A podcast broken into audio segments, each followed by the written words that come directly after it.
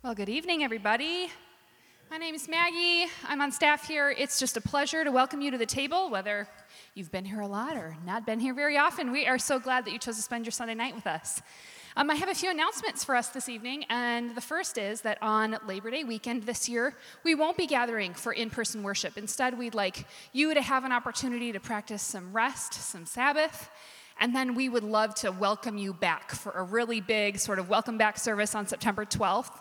For the remainder of September, and out of an abundance of caution and health and safety reasons, we're going to be outside in the parking lot. And it'll work much the same as it has in the past. We will have um, nursery open for babies and toddlers still, but um, the kids will be outdoors with us, uh, kind of on that um, grassy green area. Oh, I'm supposed to dismiss the kids. I should have done that because I have children. hey, kids, if you would like to go to your wonderful classrooms, this is preschool and up, your teachers are in the back. There's Nicole waving. So sorry, I forgot to let you go. Thanks for being here during worship, everybody. so we will see you um, outside for the three Sundays in September. And we're excited to be outside during that time, kind of soaking up the last little bit of great weather here in Minnesota. Um, and so we'll be regular time, just a new place. Okay, Patty, I've already forgotten what's next. Thank you, book club. We have a great book club that meets on the last Thursday of the month, and it's going to be this Thursday at Debbie's house, and they're discussing Jesus and John Wayne. Um, if you're into that, if you love to read, even if you don't love to read, but you've read this book, we'd love to have you. We'd love to see you. Um, we'll be at Debbie's house, and her address is there. It's also on our website on the calendar tab. Next. We've had a lot of people reach out saying, I'd love to get plugged in at the table. I want to get connected, establish some more relationships and friendships here. How do I do that? The best, best way is to um, experience life in a small group. So we are going to be um, creating some new small groups, putting those together in the month of September. If you're like, hey, I need some community, especially, who knows what the winter is going to look like? Going into this winter, we know what last winter looked like and felt like. And if you are just needing some um, connection, we would love to put you in a small group. So you can reach out to Debbie by emailing her right there, and she will get you plugged in with some of the new groups that are starting up in September. Um, if you have already texted the word table to 33222, then you're getting my text messages. And if you haven't, then you're not, and I would love to be able to text you. So, uh, I mean, it comes from the table. It's not like just random Maggie texting you. Anyways, uh, would love for you to stay up to date on our events and other things that we're offering. And the best way to do that is to get on our text list. Um, finally, thank you so much for the ways that you have been in our corner. Um, we are striving to be in yours, and I am just so grateful for those of you who are regular financial givers. So many different ways to do it. You can give online, you can text a gift, and if you are old fashioned, we've got a box in the back. So thank you so much for um, your continued generosity. We are grateful. Thank you so much for partnering with us. And now it's Matt for the message. Awesome. Thank you, Maggie. I, if there was a texting line that would just have you sending out like golden nuggets of wisdom, I would, I would sign up for that. I probably would, yeah. Good evening, you guys. My name is Matt Moberg. I'm one of the pastors here at the table. Thrilled that you are with us um, on this Sunday night. This is the part on our Sunday nights where we try to pause and look at our tradition of text, the sacred text that makes up our faith, and see is there something inside of the scripture that has something to say to our stories? easier said than done, done, sometimes, but, but that's our aim every time, is that we go into the text in hopes we can find some nutrients, something that can edify our, our time. Um, hey, man, I, this is not going to be an over the top articulated sermon. I probably shouldn't even go long. Debbie, tell me if I am. And part of that is just because I'm just feeling uh, a little bit tired today, but also I'm feeling like a lot of you are too. I'm not saying that you didn't sing loud or there was an absence of enthusiasm. It's just been amazing the past couple weeks. And tell me if I'm wrong on that too. Maybe I'm reading it all wrong, but the past couple weeks in conversations in the community, conversations in my family, conversations between me and my diary, conversations with people outside of this community, collectively, whenever I have offered up the question, hey, how are you doing? I haven't really got a lot of fines or like I'm good. Life is on the up and up right now. Things are going swimmingly. In fact, I've heard a lot about depression. I've heard a lot about anxiety. I've heard a lot of fear, a lot of stress, a lot of uncertainty of what's to come. Now we got the changing season, and that's a thing in and of itself. Kids going back to school, but also that question of like, how long will the kids be at school? What's coming with the new variants and all the variables attached to it? Like, there's a lot of unknowns, and it's leaving a lot of us in a hot mess. And so, how are you doing? Like, when you come into this room tonight, what are you carrying with you? You don't have to say it aloud, but it's important that we're aware of what's going on inside of us, especially when we gather in these places like this. I, I was palpably aware of it in myself the other night. Had a stressful evening. I'll spare you the details, but came home later, sat in the backyard, and I remembered this psalm from years ago. This is not normative for me. I don't just have scriptures flashing up in front of my face at all times, but there is a psalm, I think it's the 112th psalm, where the psalmist writes that the, the righteous are not shaken. They are not afraid of bad news. They're not afraid of what's to come. They have steadfast hearts. And I thought, like, that is ultimately the aim, but that's not really our reality. There's a lot of shaky hands right now there's a lot of uncertainty. And so, what I want to do is, is I want to just try to offer up some encouragement to you tonight. Won't be a fix, won't be a silver bullet, but I do believe that there's something inside of the text that we'll look at in a second that's going to be good for us to take in. We're going to go to the last chapter of the book of Joshua, the 24th chapter to be exact. And it's, it's longer. Like, we don't read scripture in its totality at the length that we're about to do so, but I think, I think there's something inside of this that is worth our attention tonight. And I also want to th- say this as well is that the Josh, book of Joshua, any of these military conquests that you see ancient um, texts speaking about, they're inevitably going to bring a little bit of cringe, especially because we're looking at through the lens of Christ. And so there's some pieces inside of this I'm just going to ask you to just see past and trust that there's still going to be nutritional material inside of it. Joshua 24 reads like this, starting at verse 1.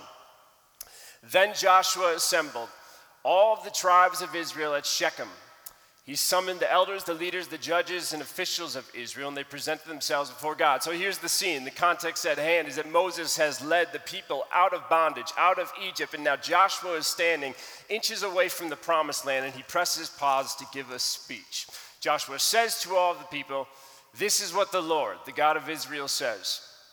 Long ago, your ancestors, including Terah, the father of Abraham and Nahor, lived beyond the Euphrates River, and they worshiped other gods. I took your dad, Abraham, from the land beyond the Euphrates, and I led him throughout Canaan, and I gave him many descendants. I gave him Isaac, and to Isaac I gave Jacob and Esau. I assigned the hill country of Seir to Esau, but Jacob and his family went down to Egypt. Then I sent Moses and Aaron, and I afflicted the Egyptians by what I did there, and I brought you out. Anybody else grateful that God brought you out of something? I always think about these sort of things before we go into the next kind of season is the important work of lingering on your life and turning around and thinking about yes, there are 10,000 different things I can complain about. There's a million different things that are really getting me today, but when I look back and I think about some of the things that God has brought me out of, when I think about my own journey in recovery, when I think about friends whose marriages were all but over, when I think about these things that God has brought people out of, there is a spirit of gratitude that overwhelms me. Are you aware of the things that God brought you out of? When I brought your people out of Egypt, you came to the sea, and the Egyptians pursued them with chariots and horsemen as far as the Red Sea. But they cried to the Lord for help, and he put darkness between you and the Egyptians. He brought the sea over them and covered them. You saw with your own eyes what I did to the Egyptians. Then you lived in the wilderness for a long time. That is a very, they lived in the wilderness for 40 years according to the story. So you took 40 years and you broke it down into nine words. You condensed it a little bit right there. Yes, it was a long time. I brought you to the land of the Amorites who lives east of the Jordan. They fought against you, but I gave them into your hands. I destroyed them before you, and you took possession of their land. When Balak, son of Zippor, the king of Moab, prepared to fight against Israel, he sent for Balaam, son of Beor, to put a curse on you. But I wasn't about to listen to Balaam. So he blessed you again and again, and I delivered you out of his hand. Then you crossed the Jordan and came to Jericho. Citizens of Jericho, they also fought against you, as did also the Amorites and the Perizzites and the Canaanites and the Hittites and the Girgashites and the Hivites and the Jebusites and the Cellulites, but I gave them into your hands. I sent the hornet ahead of you, Who remembers that part of the, the Egyptian Exodus story when the hornet goes ahead? Okay, interesting. I sent the hornet ahead of you, which drove them out before you, also the two Amorite kings. You didn't do it with your own sword and bow. So I gave you a land on which you didn't toil, in cities that you didn't build, and you live in them and you eat from the vineyards and the olive groves that you did not plant. This is like honestly every dinner in our house right now is when our kids are chewing on more complaints than the actual food that we provided. I said, "Did you did you make that food tonight? Did you pay for that food? Did you buy like this house? It's not healthy. I'm just letting you know like that's what's going on. That's what this reminded me of right now." Now fear the Lord and serve him with all faithfulness. Throw away the gods your ancestors worshiped beyond the Euphrates River and in Egypt and serve the Lord. But if serving the Lord seems undesirable to you, then choose for yourselves this day whom you will serve. Whether the gods your ancestors served beyond the Euphrates or the gods of the Amorites in whose lands you are living. But as for me and my household, we will serve the Lord. This is Joshua's big speech. It's, um, you know, if you were to look at the Hebrew story, if you were to size it up and try to figure out, like, who's the main star of the show, who's the main character, then without a doubt, you'd probably reach the same conclusion that I have, and it's a man named Moses. Moses is somebody whose name pops up over 750 times in the scripture. He is there on almost every page. And at the risk of being reductionistic, when you try to summarize a life like Moses and the archetypal figure that he ends up being, what you see in his life is this man who is born of conviction and who's always trying to work himself into some character. You could say 10,000 things about him, but he, he believes in what he believes and he goes for it and he makes things happen. When the fire spoke from the bush and the, the call was put out, he brought the people out of Egypt from out of bondage into something better, from out of slavery into a place of surplus. And then when they get into the woods and they start walking a little bit and all the people start complaining, missing the warm meals back in Egypt, he's the one who continues to push the people to keep going forward when everybody else wanted to press pause. Moses is somebody who, who pushes. Moses is somebody who is driven. He is determined. He is committed to the call of making progress at all costs. And I, I, I would say the same thing about many of you. Like when I look around this room tonight, there are a lot of people here who, who I can see that you are where you are and you have what you have and you're with who you're with because you refuse to settle on the sidelines. You went all in. You're going all in. You've committed yourself to this work of evolving and expanding and being better tomorrow than you were today. That's why you're joining book clubs to talk about things that you weren't ever taught. That's why we've lined up, um, we got this Sacred Sites tour that's coming next month where we're going to go learn about the Native American history in this land here in Minneapolis, which we've done in the past. And we always have people show up to learn about the things that they were not taught because we have a people in this community who are committed to growing and to evolving and to expanding into the fullest version that you are here to be. When I read about the life of Moses and I think about this, I think about you and I think about this collective allergic reaction we have to complacency and passivity. I love that you have the fire that Moses has. I love that you have that drive. If I had to register a concern, it would be that that drive that you have and that fire that you have, at times, it can also have us. That's what happened to Moses, you know.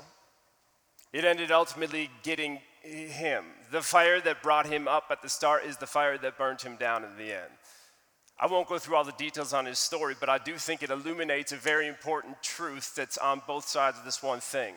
Yes, we are here to push forward. Yes, we are here to make progress. We're not here to stand still. We're not here to play small. We're not here to make homes on the sidelines. We are here to be pushing forward into what God has in store for us. But the same reason that Moses is able to push forward, his drive, is the same reason that Moses ultimately doesn't get where he thought that he would. Because there comes that moment when he's in the woods and he's talking about the promised land up ahead and he's leading the charge for the people to go where he loses patience and he loses perspective and he ends up slapping a rock that he was told to speak to. He ends up not just receiving the invitation from God, he ends up forcing the, the issue, and he doesn't make it where he thought that he would. His story gets cut short. And the tragic story of Moses is that when you sum it all up, what brought him down is that he wanted to win so badly that he ultimately didn't win it all. I mean, it's like me, I think about where's Drew?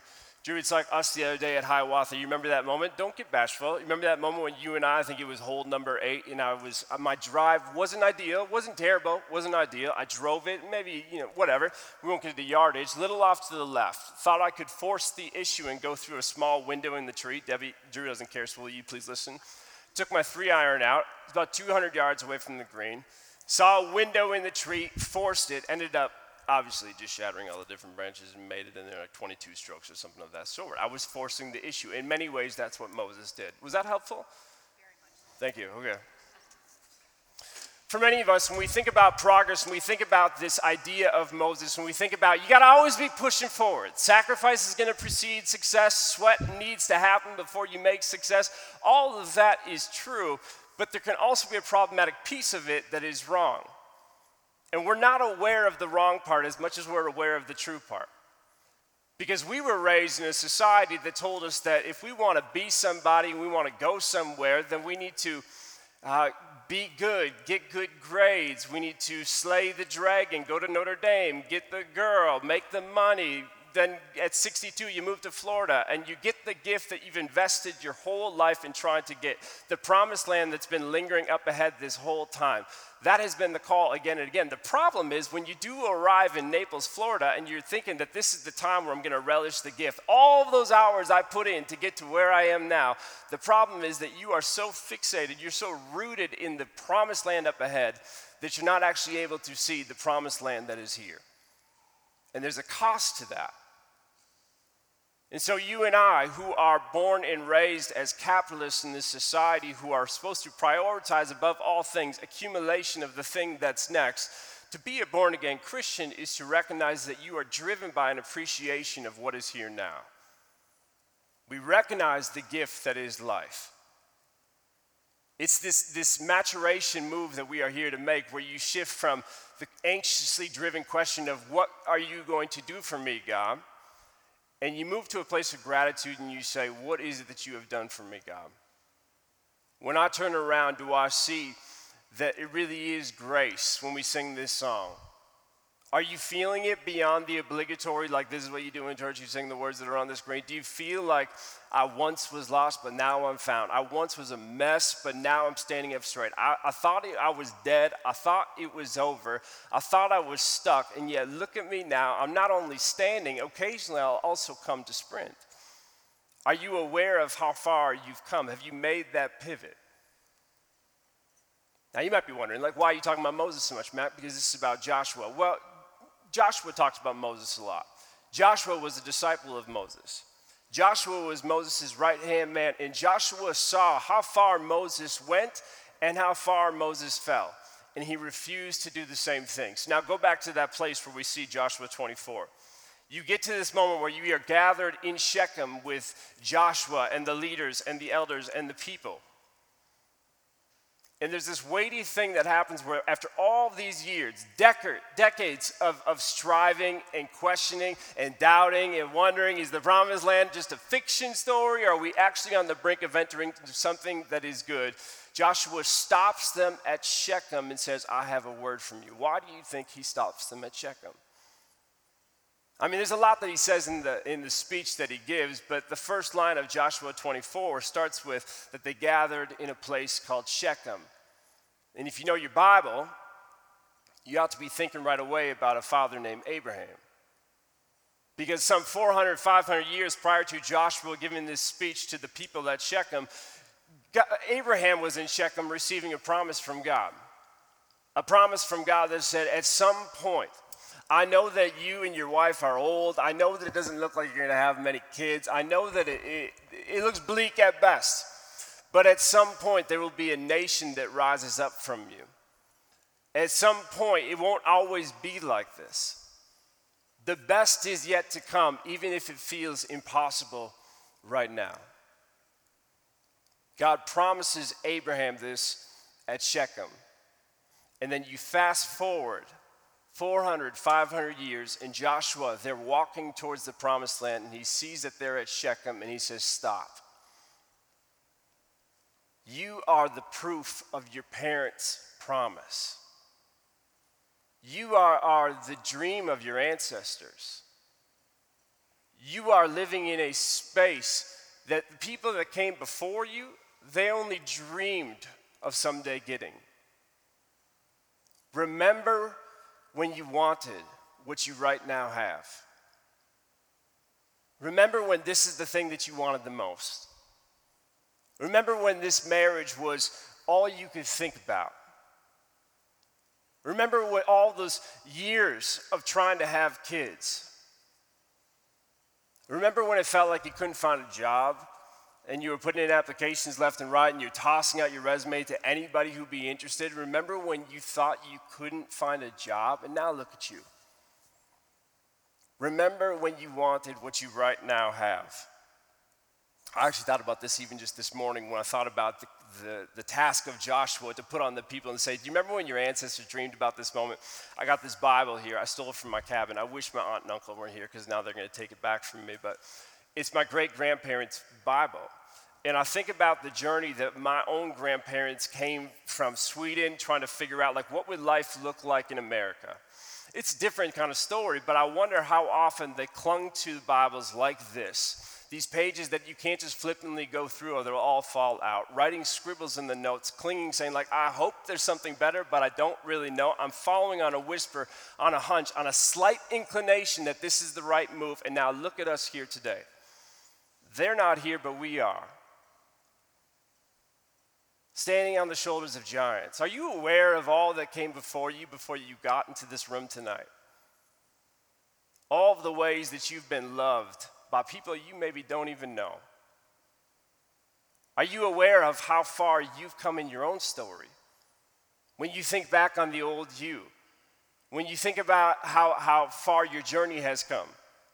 You know, we have a guy, oh gosh, I guess we had a guy named Jarrett Culver on the Wolves, who last year was going through a real struggle um, on the court, just struggling to figure things out and struggling to figure out his stride and his place in the rotation. And I had this moment with Jarrett before one of the games where he was staying after chapel and we were sitting there together and I wrote down these numbers on a piece of paper. I wrote the number 10,000 down and then I wrote down the number three next to it. I said, JC, do you know what these, num- what these numbers are? And he said, uh, well, they're numbers. And I said, that's correct, but do you know what they actually mean? He didn't. And I told him that, you know, one of the articles that I've read recently brought to my attention – that out of the 10,000 basketball players that are playing in, in, high school in our country today, only three of them will be drafted into the NBA. And then I wrote down another number. I wrote down this number 10.6%, and I said, you know what that number is right there? Of the players that are in the NBA, only 10.6% of them will have a longer career than four years. I said, Jarrett, you, you can't ever really win if you're not aware of how much you've already won. You're not going to go much further if you can't see how far you've already come. If you don't go to Shechem and turn around and see the places you were, see the journey that you were on, see the distance between where you are now and where you thought you were stuck, if you don't see that, you're not going to actually receive the promised land up ahead because you can't even see the promises that have provided right here. When is the last time you've been to Shechem? When is the last time you turned around and just lingered on your life? I have a friend who's a, a, Buddhist leader, and he talks about this all the time the, the art, the spiritual practice of lingering on your life. His, his words are that enjoyment, if we actually want to experience joy, enjoyment requires time to metabolize experience. This is how memories are made. Life comes at us and we respond. And when we respond, we make contact. And if we linger, we make that contact warm. If we want to have that aim where we have steady hands and steady hearts, when we want our lives to be full of joy and not just anxiously anticipating what's coming next, be it burden or blessing, You actually have to linger on your life and see the gifts that came before where you are right now. I'll wrap this up. Debbie, am I going long right now? Am I okay? One of the things that I think we need to think about, one of the things I guess I've been thinking about in this text right here, because admittedly, again, there are some challenges in a text like this. How can this be helpful? How can this be beneficial? And here's the textual piece that I want you to look at that I think is really interesting.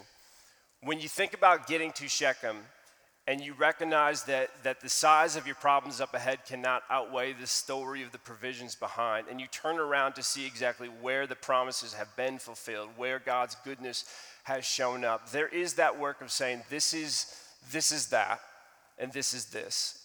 This is where I've seen God do this. This is where I saw God do that. There is that cataloging of your own memories and, and recognizing this is where the hand of God was present in my life. There is also the, the opportunity and the imperative to not just thank God for what you remember, but also thank God for the things that you can't remember. If you read this text, what's fascinating to me is that Joshua goes above and beyond and he, he tries to detail all the different ways that the people have been brought forward. But he does it in an interesting way because he talks about Jericho, but he doesn't talk about the walls coming down. You'd think that, like, with a miraculous, groundbreaking story like that, that would be a part of the thing that you would make sure that you, especially if you are preaching in that moment right there. But Joshua doesn't do that. There's no mentioning of the walls that come down. But then he talks about the Red Sea and about Egypt. But he doesn't talk about the waves being split. He doesn't talk about it. He doesn't talk about Moses lifting up his hands and all of a sudden God breathing out of God's nostrils and all of a sudden the people of Israel walking across on. There is no mention of that whatsoever. Instead, it says that he talks, eh, he writes this, he put, he says, the people cried to the Lord for help, and God put darkness between you and the Egyptians. He brought the sea over them and covered them. You saw with your own eyes what I did to the Egyptians, then you lived in the wilderness for a long time. But then God goes on, or Jacob goes, Joshua, sorry, goes on, and he doesn't just speak not he doesn't speak about the waves being split, but he also starts to speak about the hornet that went ahead. Now, none of you guys remember that in the story. None of you saw that in the Charlton Heston movies. None of you ever remembered this piece about the flock of hornets. Is it a flock of hornets or is it a pack of hornets? It doesn't matter right now. The hornet that went ahead of the people. You might recall the darkness that was behind, but not the hornet that went ahead, and that's important. Because while the people are there and they're sitting and they're going, like, Joshua is senile. He is losing his mind. He is starting to slip a little bit. What Joshua is doing is he's not talking about the things they already knew that God did for them. He's talking about the things that God did that transcended their, their awareness. There's so many different things in your life. There are so many different things in my life that I'm trusting that when I turn around and take account for how I got to where I am, I can say God's hand was here and here, and I also know that God's hand was elsewhere, but I'm not even aware of it. In the same way, where I'm able to do things because of the sacrifices that my parents made, sacrifices that I could not articulate for you tonight, God's hand has been in my life. Can you take time to thank God not just for the things God has done for you, but also take time to shape your perspective in this trust that God has always been doing things for you and has not been waiting on your awareness to precede his activity. It's all about perspective. Close with this. Is there is this um, this this thing that we always come up with North Carolina basketball players that go through Dean Smith's program that gets to the other side and that they'd be interviewed and they say, "So what was it like to play for Coach Smith?" What was it like to be in that presence? And there's this constant quote that is actually from multiple players. They tried to just kind of weave into one thing to give you an idea of the perspective that Coach Smith continued to provide for the people. And it says this It seemed like everything we worked on in practices at one time or another would pop up in the game. I remember being in tough situations when we needed a last second shot or the fans were yelling in the huddle and we couldn't hear each other, and Coach Smith would always lean over and he would tell us in those tight games, in those stressful moments when we thought it was all coming to an end, he would say, Isn't this what you came to Carolina for? How fun is this? That's how he was in every huddle, reminding people of a wider, wider perspective that says, This is why you are here. What's coming next is not reflective of what's come before. Rest in the fact that you don't have to reach for God's favor. You are running from God's favor, and that's sufficient enough for your story. Jesus, be with us in this place, God. God, give us healthy perspective, Lord, that when life is tiring, life is exhausting, the pandemic won't go away, and all of the frustrations attached to that, that God, you are a steady hand. And whether or not we are aware of your presence, we trust that your presence is still here. We trust that you are doing things beyond our awareness of what you're doing. And that's the good news. With all the different pieces that we don't know how to hold, we still will trust that in your hands we're being held. In Christ's name, we give you our anxieties. In Christ's name, we give you our fears. In Christ's name, we give you our grateful hearts. Help us to go to Shechem more often where we can turn around and see how good you have been to us. In Christ's name we pray. Amen.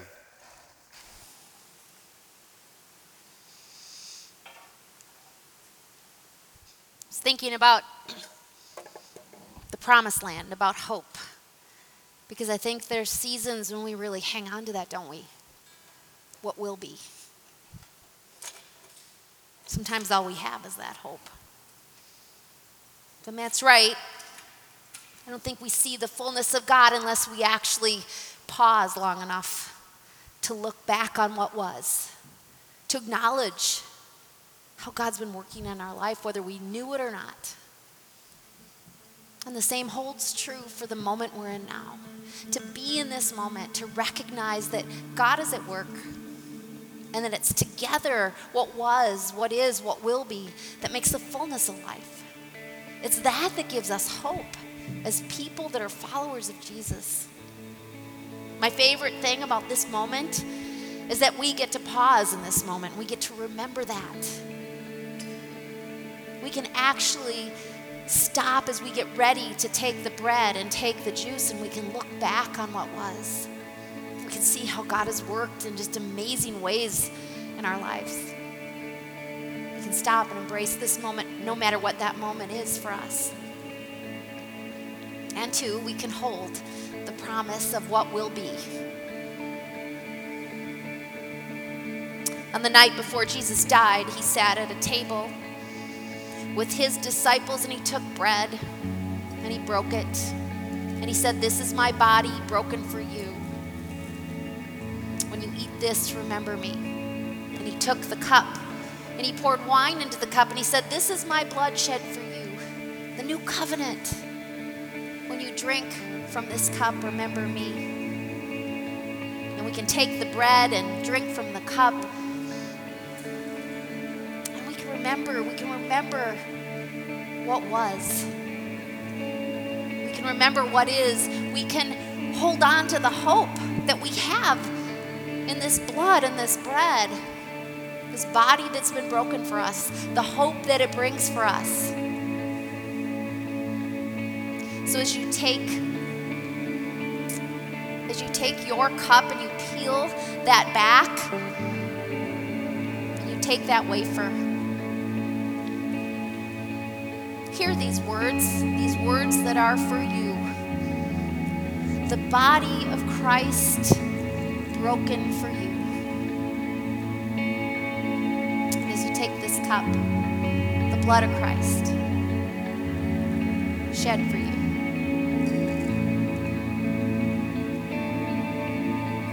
Together, let's stand and pray the prayer that Jesus taught his disciples to pray.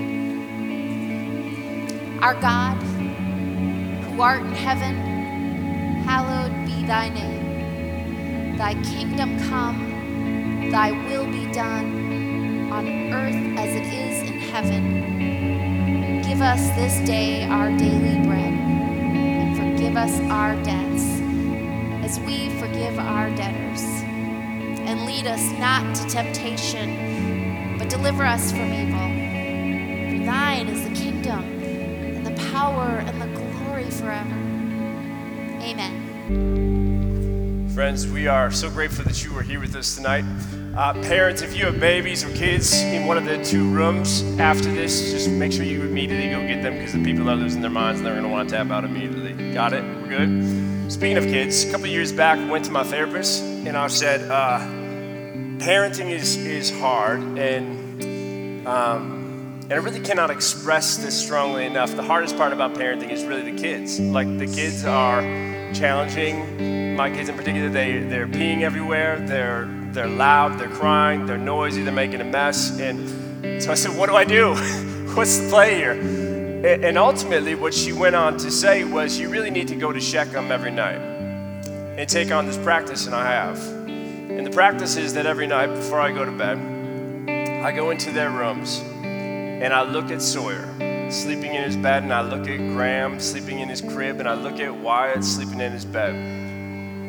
And I think about like how, no, it's not always perfect. It's not always the way I wanted it to be. But I dreamed about having this.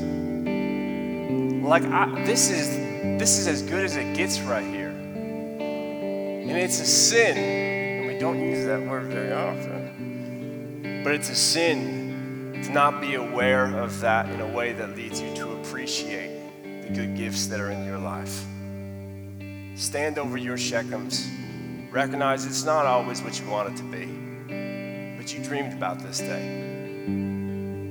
Remember what you want when you want it, what you right now have, and savor it. Friends, will you close your eyes, hold out your hands, receive the benediction, then go get your kids. No matter who you are or what you've done, who you love or what you've lost, where you've gone or the places that you've stayed, know that there will always be a seat here for you at the table because you are a beloved child of God. And beloved, you belong. Go in peace. We'll see you next Sunday.